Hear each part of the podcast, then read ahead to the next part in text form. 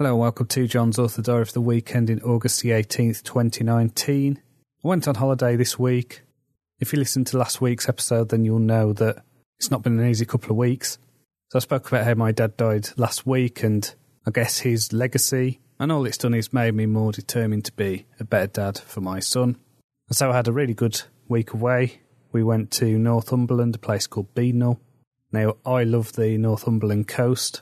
It was going to Holy Island, I think it was in like 2011, something like that, that inspired me to write my Ravenglass Chronicles series. So that's a series that's been bubbling in my head for a long time.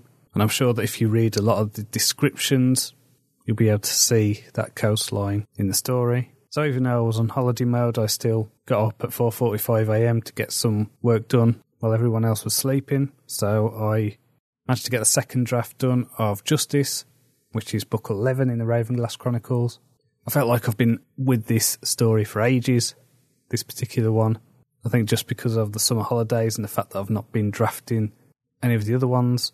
So I've just finished working on draft three of chapter one.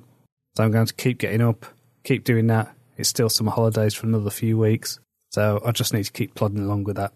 So as well as that, I have also been starting to plan out what's going to be a bit of a flagship series so I've decided on my genre, I've decided what I'm going to do, and now my head's been all over the place, flipping between different genres, but I am going to stick to fantasy. My flagship series is going to be in the same world that I'm already writing, so it's going to be set in the Ravenglass universe. However, it's going to be set in a different country, have different characters. It's going to be a bit darker. It's going to be focused on a pair of best friends who are street kids. They're thieves, but then they become assassins. So it's about their journey. I've outlined the prequel, so this is a story that I'm really excited to get into.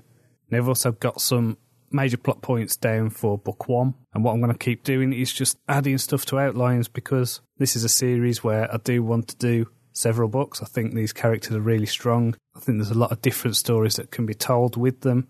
And so I'm just going to keep planning different story arcs, different outlines while I'm doing the Ravenglass books. And then hopefully by the time I come to actually start writing, when I've cleared the backlog of other projects, because that is still a priority, I will be able to go full force into this series, concentrate on it fully, and have it as the series that really cements my position as a fantasy author. I'm feeling really confident with it.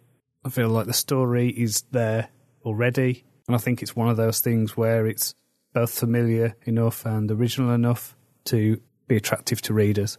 So that's my hope, anyway. I've been reading I Shall Wear Midnight by Terry Pratchett. And I'm about halfway through that.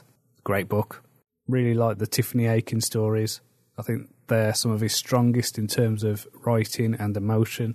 And so I'm probably going to get that done over the next few days, get that finished. So I would really recommend that. I'd recommend all of Terry Pratchett's Discworld books, to be honest, apart from maybe Eric, which was a bit crap. So I've been carrying on posting Wizard of the Wasteland, the rewrite, onto Patreon. They can read the first chapter for free, that's available to everyone.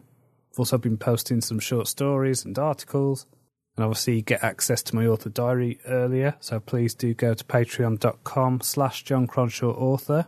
And for just a dollar a month, you can support this podcast, you can support my work, and you can get access before anyone else to the Wizard of the Wasteland rewrite. And finally, I just want to say thank you to everyone who reached out to me through emails and DMs last week. I now responded to everyone in person, but it means a lot to know that there's people listening and that the issues that I talked about are important. You know, some people shared some very touching stories. So thank you. So until next time, cheerio.